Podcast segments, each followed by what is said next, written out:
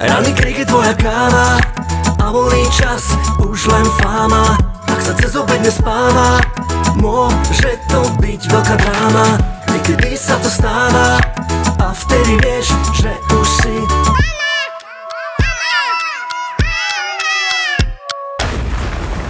matkovanie. Úvahy o materstve. Milé jednomatky, dvojmatky, viacmatky, takmer matky a nematky. Veľmi nás teší, že vaše ušné bubienky a mozgové bunky sú po vypočutí našej prvej kapitoly podcastu knihy Matkovanie bez známok poškodenia.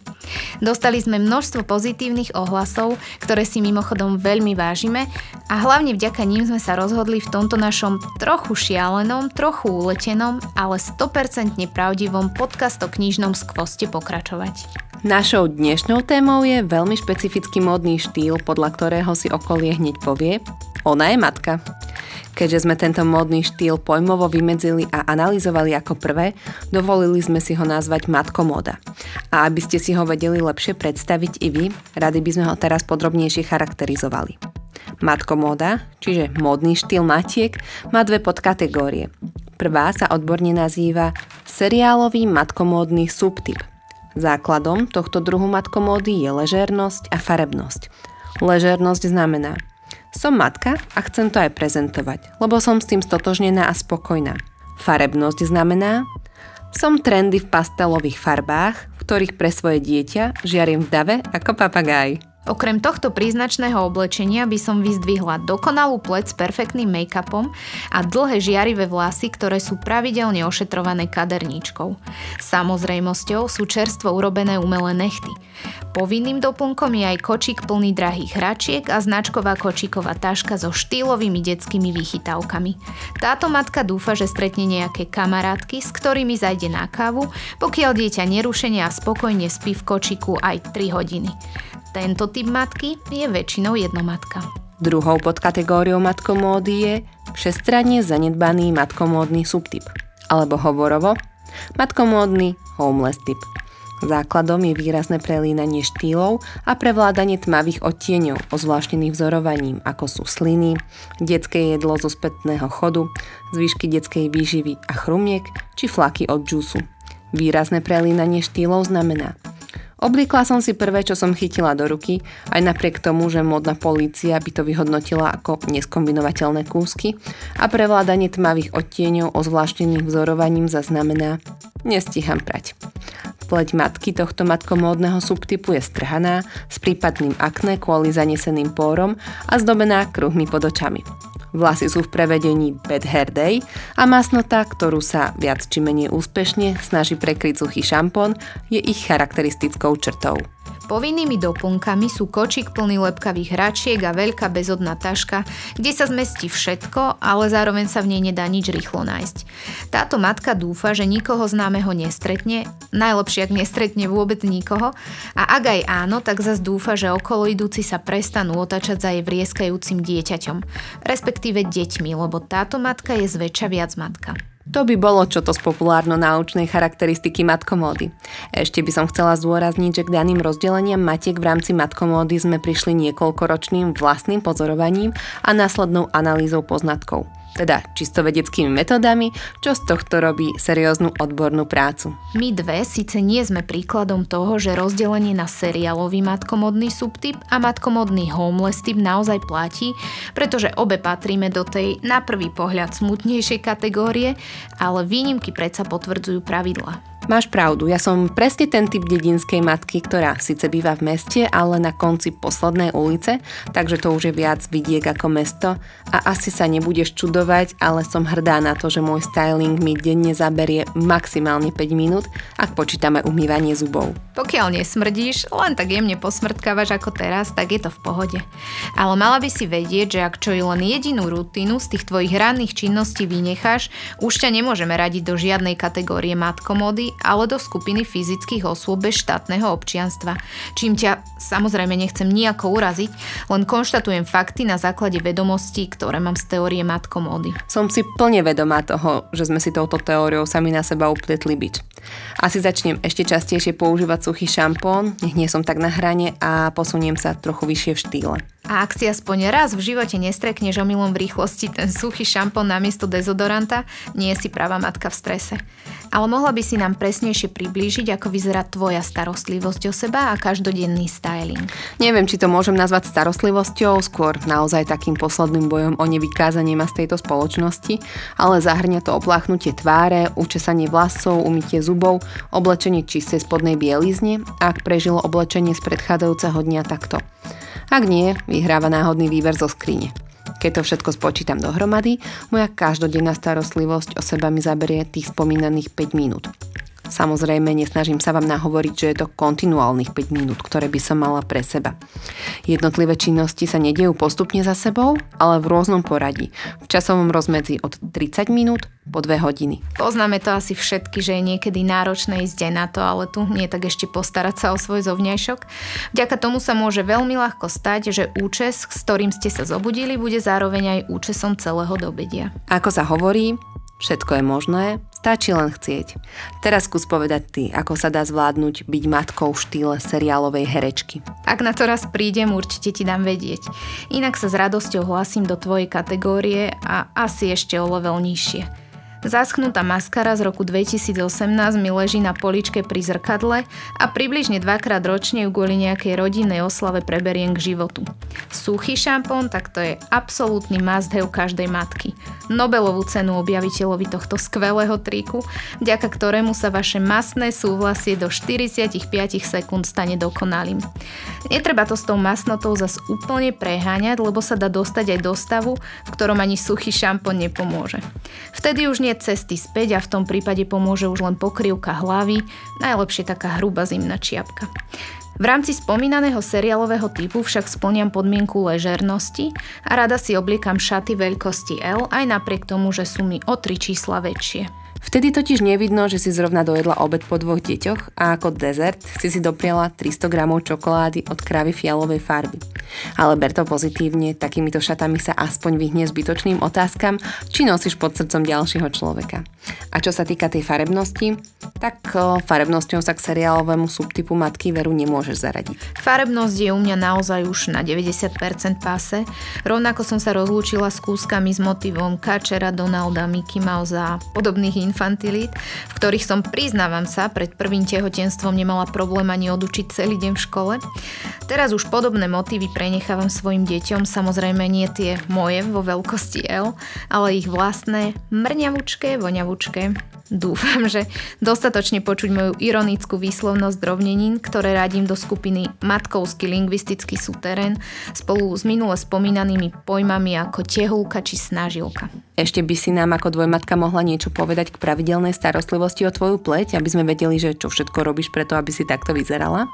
A tiež sme ešte nespomenuli, ako zázračne účinkujú ženské hormóny počas matkovania s ohľadom na hustotu vlasového porastu.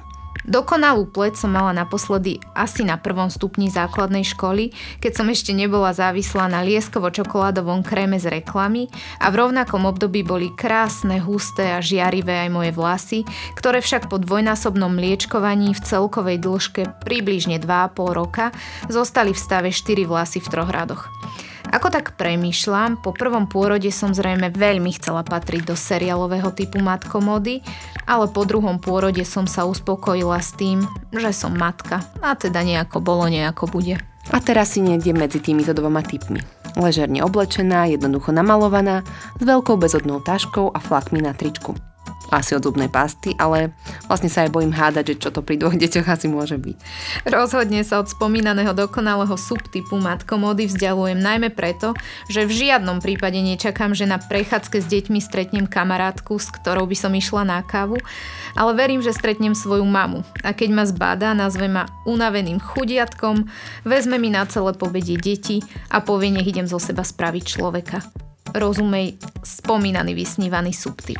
Už by sme na tej premene asi mali začať pracovať, lebo keď začneme chodiť do škôlky, môžu sa na nás niektorí rodičia zvláštne pozerať, keď nebudeme spĺňať všeobecne prezentované ideály matiek. Ale na to si zrejme budeme musieť o pár hodín privstať, alebo sa obliecť, naličiť a učesať už večer. A ráno sa len obujeme a vybavené. Ak slovíčko len zahrňa aj výber topánok a skúšanie, či pasujú k oblečeniu, tak by som na našom mieste spala aj v topánkach. Ráno by sme ušetrili množstvo času. ale v tom prípade budeme každý deň potrebovať nové topánky, pretože v špinavých sa do postele chodí iba v amerických seriáloch. Lenže tak sa dostanem opäť do minulosti, keď som bola nákupnou maniačkou. Nie, tvoj šopoholizmus naozaj nechcem podporovať. Ale keď to spomínaš, ako šopoholička si nemohla byť taký homeless typ, ako si teraz počas matkovania. Pred matkovaním som sa rada o seba starala. Nevravím teda, že v nejakej prehnanej miere, ale určite to bolo viac ako umytie zubov a občasné umytie vlasov, ako je to teraz. Našťastie som sa v tom svojom peknom období spoznala aj so svojím manželom. Lebo ak by som ho stretla v tomto stave, naše deti by teda asi neexistovali. Môj manžel, ktorý nás práve nahráva v štúdiu, zjavne súhlasí, že ani naše deti by neexistovali, keby vedela, ako budem vyzerať ako dvojmatka, lebo ja som sa pred materstvom tiež o seba rada starala. Je síce pravda, že som nikdy nebola u kaderníčky alebo nechtárky. Teraz som zvedáva na tvoju reakciu.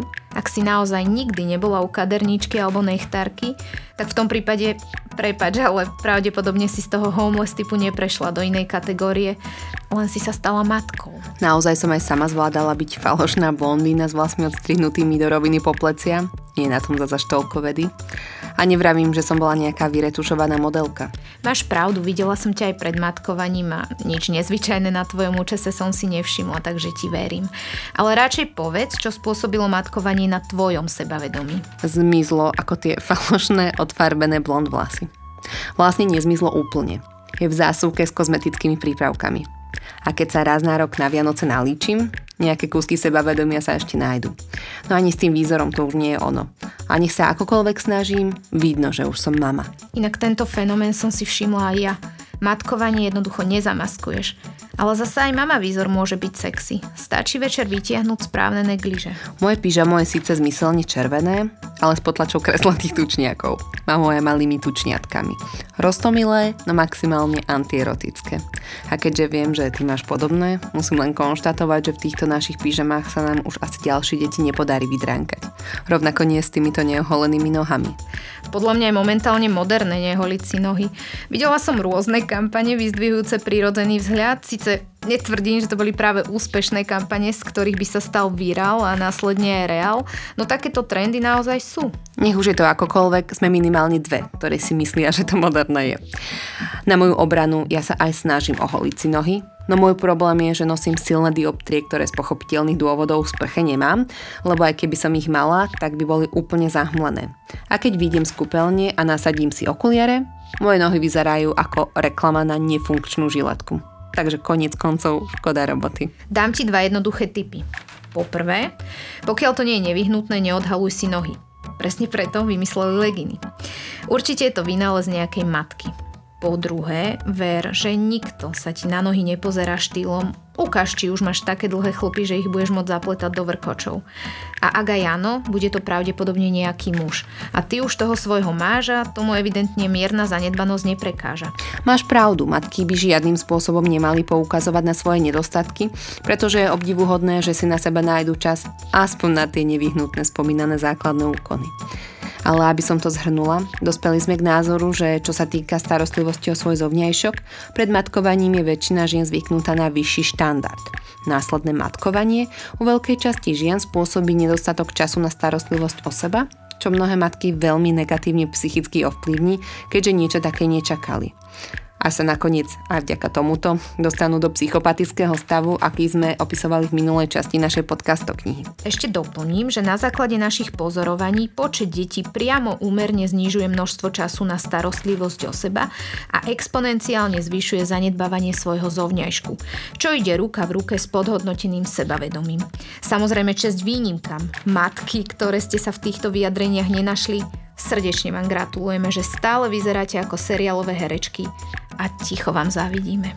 A vy, teda my, ostatné zanedbané matky, nám by som navrhovala sa touto situáciou netrápiť. Nikoho uvedomelého nezaujímajú naše neoholené nohy, nenamalovaná tvár, neumyté vlasy, tričká so zvratkami, samozrejme s detskými a podobne. Aj tu platí populárny výrok, že všetko je len momentálny stav. Keď deti trochu podrastú a predĺží sa náš voľný čas, môžeme si slobodne vybrať, ako je nám komfortné vyzerať. A ak sa k tomuto nášmu aktuálne zanedbanému výzoru nešťastnou náhodou vyjadria naši či vaši muži, Nebojme sa zaútočiť naspäť poznámkami na ich rednúce vlasy, zmenšujúce sa bicepsy, zväčšujúce sa brucho či šedivú bradu. Prípadne im povedzte, že sa s radosťou sami zveladíte a potom sa na dve hodiny zamknite sami v kúpeľni a užívajte si domáci wellness so škodoradostným úsmevom, keď bude zúfalý muž búchať na dvere, aby ste sa išli ako správna matka postarať o deti vrieskajúce v pozadí. Lebo to je dôležité. Deťom je jedno, ako ich matka vyzerá, hlavne, že ich ľúbi a venuje im svoj čas. A muž to pochopí. Ak nie, snažte sa lepšie artikulovať a vymenujte mu znova. Rednúce vlasy, zmenšujúce sa bicepsy, zväčšujúce sa brucho, šedivá brada. Garantujeme úspech na úrovni sto percent. Nepoznám muža po tridsiatke, ktorý by nemal niektorý z týchto problémov. Týmito radami sme si práve znepriatelili všetkých chlapov, preto dúfam, že vy, milé matky, nebudete mať zakázané počúvať ďalšiu epizódu našej podcastoknihy.